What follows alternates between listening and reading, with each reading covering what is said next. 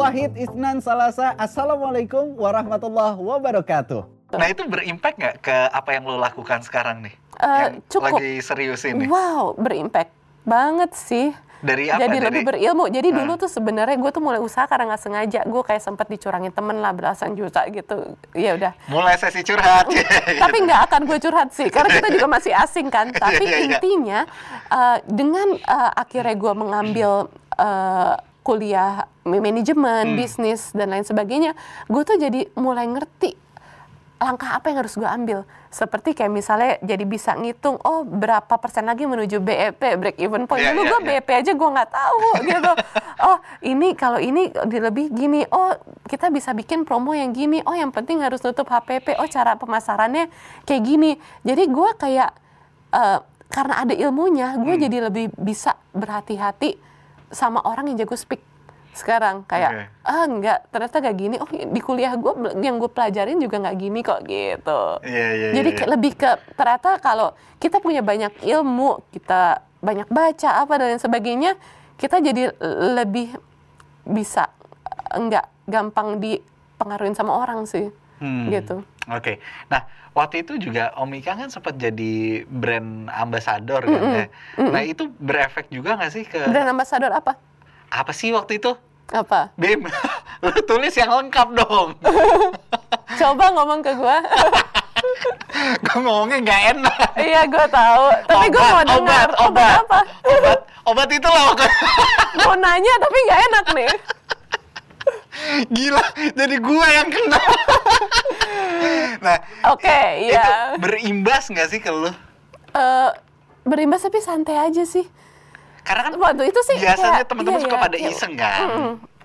Oke, tapi ya ini kan ya itu bukan hal yang jelek ya. Nah, Ha-ha, dan bapak gue tuh ngelakuin itu supaya gue wisuda pada Oh, ya? saat itu. Mm-mm. Oh jadi, Uh, jadi jadi, kayak- memang tujuannya tuh waktu itu Maksudnya untuk emang iya jadi ya perjuangan orang tua tuh tapi kan orang nggak kayak nggak perlu tahu sedetail itu kan Iya, iya, kayak iya. kehidupan berkeluarga itu juga ups and downs gitu kita sang- saling melihat masing-masing dari kita saat-saat worstnya gimana Iya. gitu Hmm. ya orang mau ngejudge tapi orang tuh nggak ngejalanin dan gue nggak ngerasa eh, bapak gue melakukan hal yang haram gitu itu kayak oh, ya ya obat eh, penguat eh, itu disarankan dipakai eh, buat orang-orang yang sudah menikah apa dan sebagainya gitu Hmm, hmm. dan menjaga keharmonisan berkeluarga rumah tangga, itu Hmm. juga hal yang penting gitu tapi emang orang suka menggiringnya ke arah gitu ya mungkin pikirannya aja yang jorok gitu Hmm. tapi gue nggak ngerasa bapak gue tuh bukan orang yang nggak beradab gitu ya Hmm. dan pada saat itu juga pas mau ngambil eh, ngobrol gitu ke gue sama kakak gue em, tapi kita tahu bapak kita kenapa mengambil itu gitu jadi ya it's Oh, okay jadi sih. sempat di, dikomunikasiin dulu Iya, ya komunikasi awalnya? lah heeh. komunikasi Terus pertama Om Ika ngomong itu ke lu tanggapan lu gimana waktu itu? Ket- ya kita ha gitu tapi Ah. ya abis itu kan kayak ngobrol itu dia ya mungkin untungnya kepribadian bokap gue tuh ah, hangat banget ya bukan ke gue sama kakak gue doang kayak emang orang itu hangat aja gitu Ah, ah. jadi ya bisa membawa sesuatu yang kasual memberikan pemahaman tapi nggak bikin kita yang langsung ada penolakan dulu gitu Hmm, oke. gitu iya, iya, gue iya. tuh sangat pengen punya kepribadian kayak bapak gue sih Oke. kayak keren itu Jadi emang, emang panutan lo banget ya? iya Oke, oke, oke. Nah, sih. terus sampai akhirnya lu bisa eh, melakukan pendidikan di lu- luar negeri, itu dari kemauan lu sendiri atau emang iya dari orang kemauan tua? gue Kemauan lu sendiri. Kenapa kok pengennya di luar sih? Kak, nggak lebih ke pengennya sih seni sih dan waktu itu jadi pengen seni ITB seni murni gitu ya Hmm. yang kriya lukis tapi ayah ibu kayak kurang serk gitu Hmm. dan gue tuh emang bukan tipe yang bisa melangkahi restu orang tua banget gitu loh Oke. dan kayak restu orang tua tuh rada penting banget sih buat gue gitu Hmm. terus ya udah nemu jurusan animasi di Malaysia Hmm. dan ternyata eh, pas dihitung-hitung lebih murah dari eh, kayak kuliah animasi atau di kafe di kampus swasta Indonesia. Iya. Eh, terus ya udah kenapa enggak gitu di Malaysia ya udah Hmm. akhirnya di Malaysia dan pada saat itu animasi di Indonesia tuh nggak ada adanya tuh kayak D1 atau D3 lebih ke kursus Oke. gitu Hello Fest eh Hello Motion gitu gitu Hmm. sekolah kuliahnya tuh pada saat itu belum ada. Kalau sekarang sih udah banyak. Nah, tapi kan dulu nih si seni ini kan kayaknya dipandang sebelah mata gitu kan sama Mm. orang ya.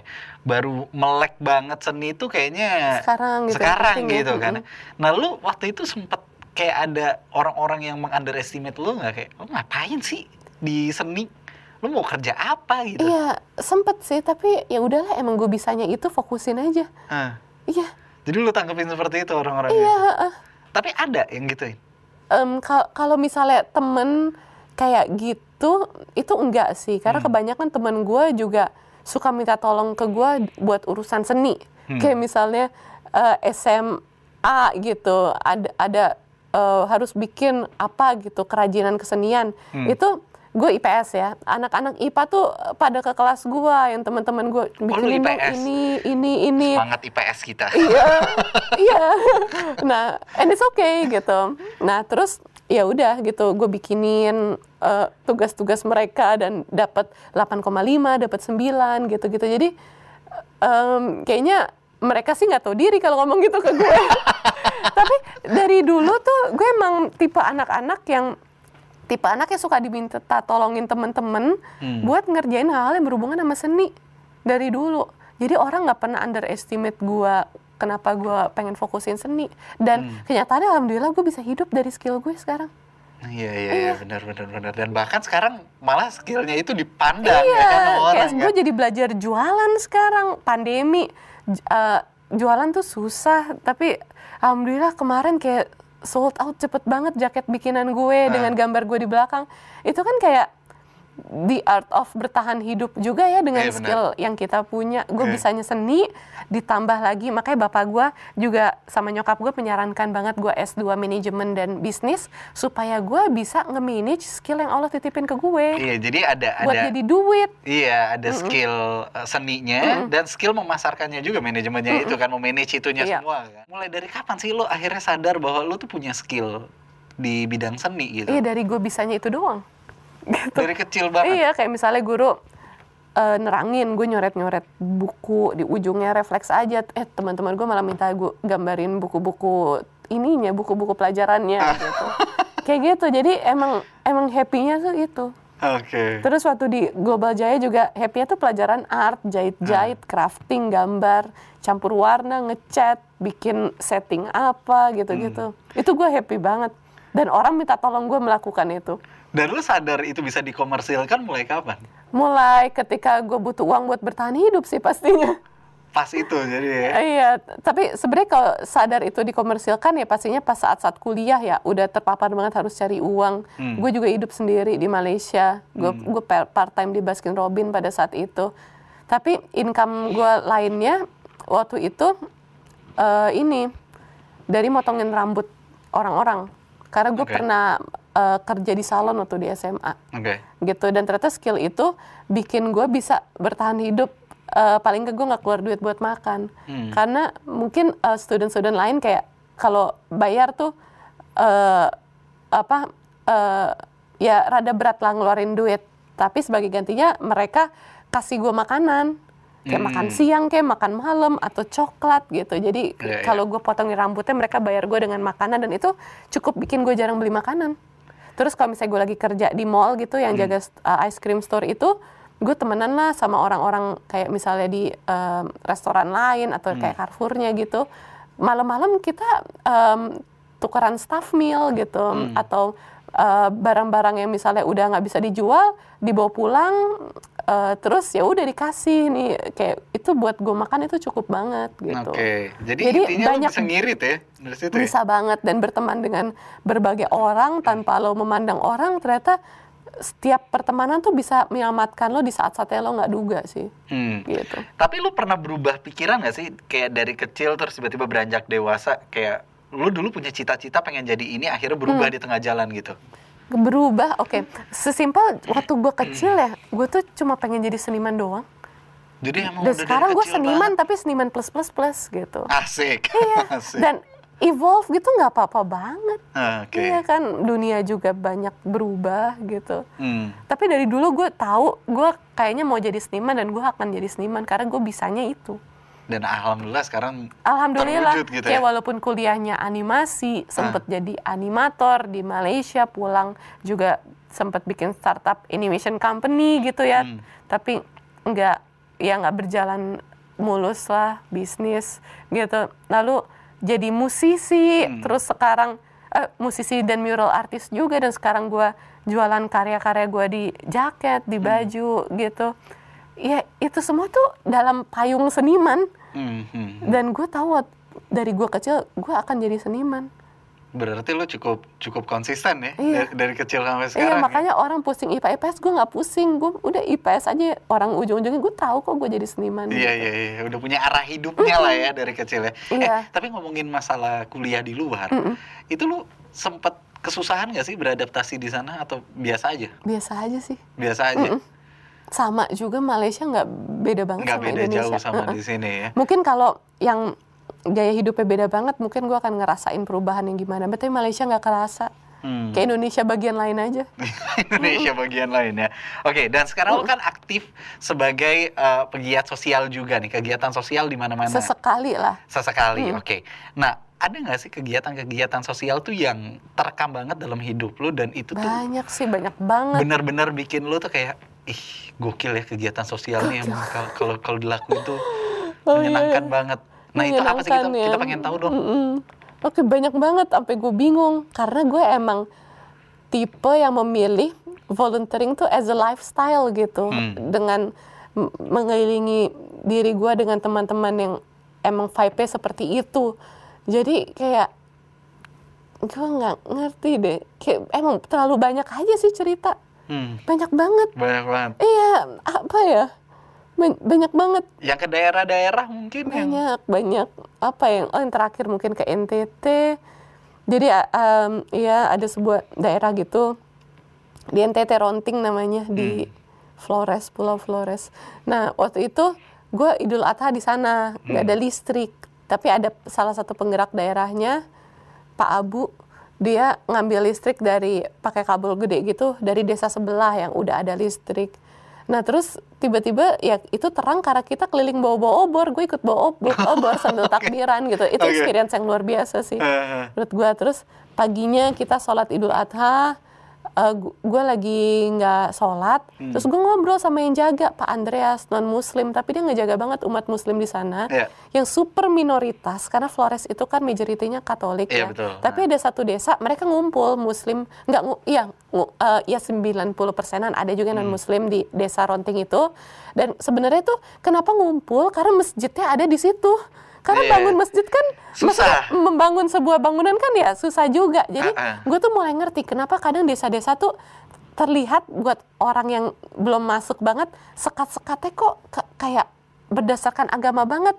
Ya sesimpel karena bangun rumah ibadahnya Iya, gitu. iya, iya, Jadi iya. kayak misalnya waktu gue ke kayak desa di Nunukan gitu ya, Hmm. sekikilan apa dan lain sebagainya, itu bener-bener desanya, oh yang di sini yang GBI nih, eh, yang Kristen apa Protesan, oh di sini yang Katolik, di sini yang Kristen Protestasnya yang apa GKI atau apa kan ada ada banyak ya gue juga Hmm. kurang paham gitu. Pas gue ngobrol sama eh, pendeta-pendetanya gitu, em, ya sesimpel karena emang di, dibangunnya di desa itu. Jadi yang Hmm. Em, Kristen eh, Protestan ya di desa ini, yang Katolik di desa ini yang lebih ke hilirnya, yang kayak gitu. Hmm. Jadi akhirnya mereka berkumpul di Iya, situ. tapi ya gue lihat tuh toleransi di daerah tuh cukup hangat banget sih. Kadang yang di kompor-komporan yang di kota-kota besar Hmm, Iya. gitu yang gue rasa. yang gue ngerasain ya bahkan yang kayak di daerah yang muslimnya tuh hampir kagak ada atau minoritas banget, gue tuh dijaga sering dikasih ayam hidup buat gue motong sendiri gitu. Oke. Atau misalnya mereka abis beli ayam di kabupaten dan ini halal, itu gue baru dikasih dimasakin. Oh jadi jadi mereka emang bener-bener Kalau enggak iya kayak sesuai yang lo mau gitu ya. iya, misalnya gue numpang tidur gitu, kayak di rumah pendetanya Ah. gitu. Pendetanya nawarin gue ayam dong utuh, gue disuruh potong sendiri. Terus lo potong. Enggak, gue nggak, gue nggak bisa. Kalau nggak ada temen cowok, gue nggak makan daging sih, karena gue nggak bisa motong-motong gitu. Oke. Biasanya anak-anak cowok yang lebih berani gitu. Ah. Enggak, gue nggak tega. Lebih baik sayur, telur, tahu gitu. Iya iya iya iya. Atau mereka habis belanja daging halal di kabupaten. Kira-kira setelah pandemi ini kegiatan sosial apa lagi yang masih pengen banget lo jalanin? Ini kan pandemi kan akhirnya bikin bikin Iya kita sih.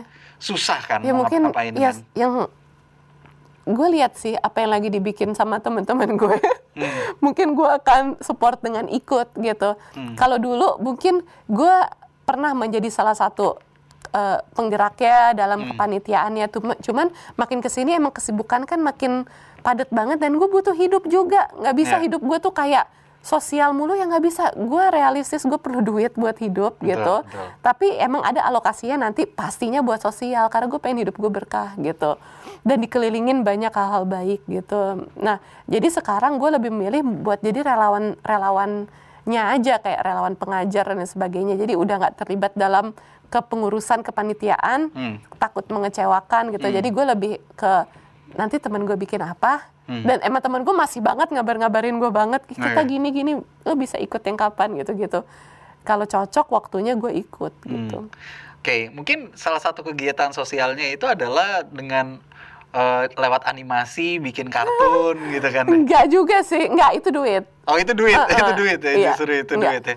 enggak Tapi eh, itu difavoritin banget sama anak-anak kan, yang apa Ya. Eh, hal-hal bikin animasi gitu animasi-animasinya, Iya, iya kan. iya Nah, oh jadi memang bikin itu tuh ya based on ya butuh duit Ya gitu iyalah. kan. Oke, kayak oke. gue bikin animasi waktu gue kerja di Upin Ipin ya gue butuh duit buat hidup gue sendiri di Malaysia Nah. gue butuh visa working permit dan lain sebagainya Oke. Terus gue bikin animasi waktu gue bikin Monso House sama teman-teman gue kayak yang udah bangkrut itu. Hmm. Ya butuh duit lah, gue nggak ngerjain itu buat sosial. Buat sosial gue ada ngerjain hal lain. Oke, oke, Iya. oke, oke.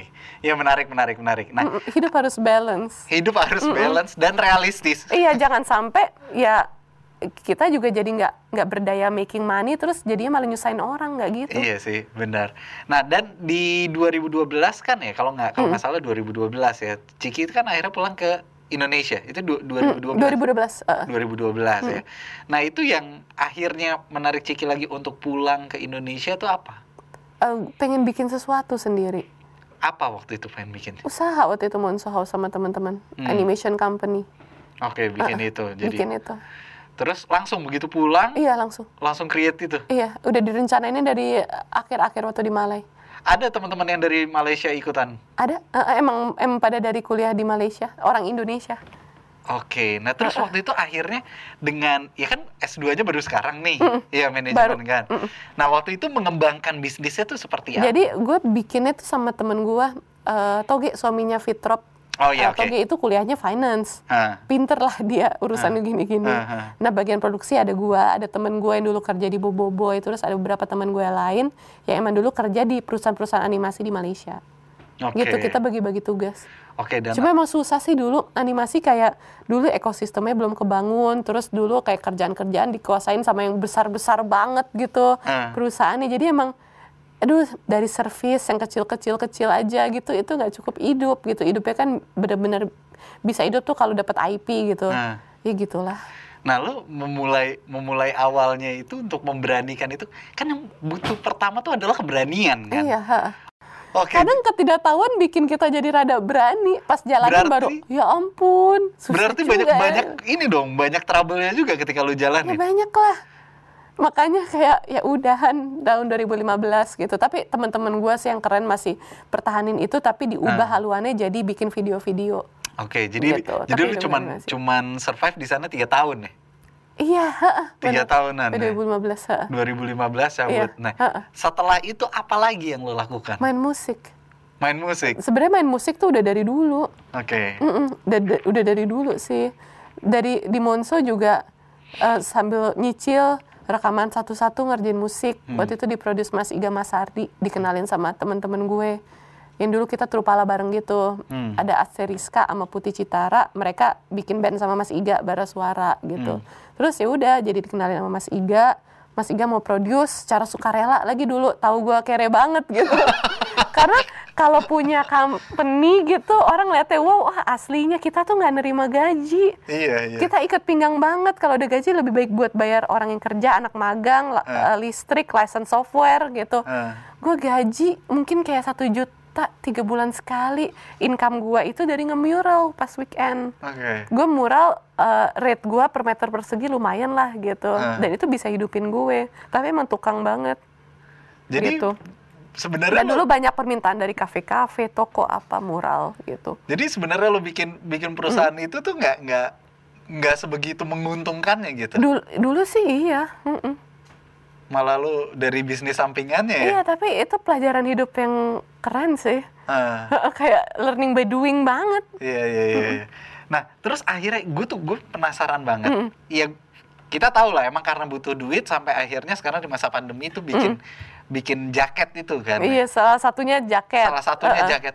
Kok lo kepikirnya ke situ? Kenapa? Em, iya, gue jadi kan udah nggak bisa ngemural nih pas pandemi kan. Hmm. Pandemi itu bener-bener berdampak banget lah. Banget. Wow gitu dan gue harus ngerasa cep, harus cepet nih shiftingnya beradaptasi. Gue perlu terus ada income lah Hmm. gitu karena ke- kerasanya tuh bener-bener ke- eh, kerasa banget. Jadi sebenarnya waktu pandemi em, lagi naik-naiknya gitu, Hmm. gue lagi liputan di Serbia. Oke. Nah terus Bulan-bulan Februari nih bukan? Iya ya sekitar bulan Februari itu hampir ke lockdown di sana gitu. Pertama kali gue main film itu jadi salah satu guru pesantren gitu Oke. di Kediri. Kemudian Mbak Anggia nelfon.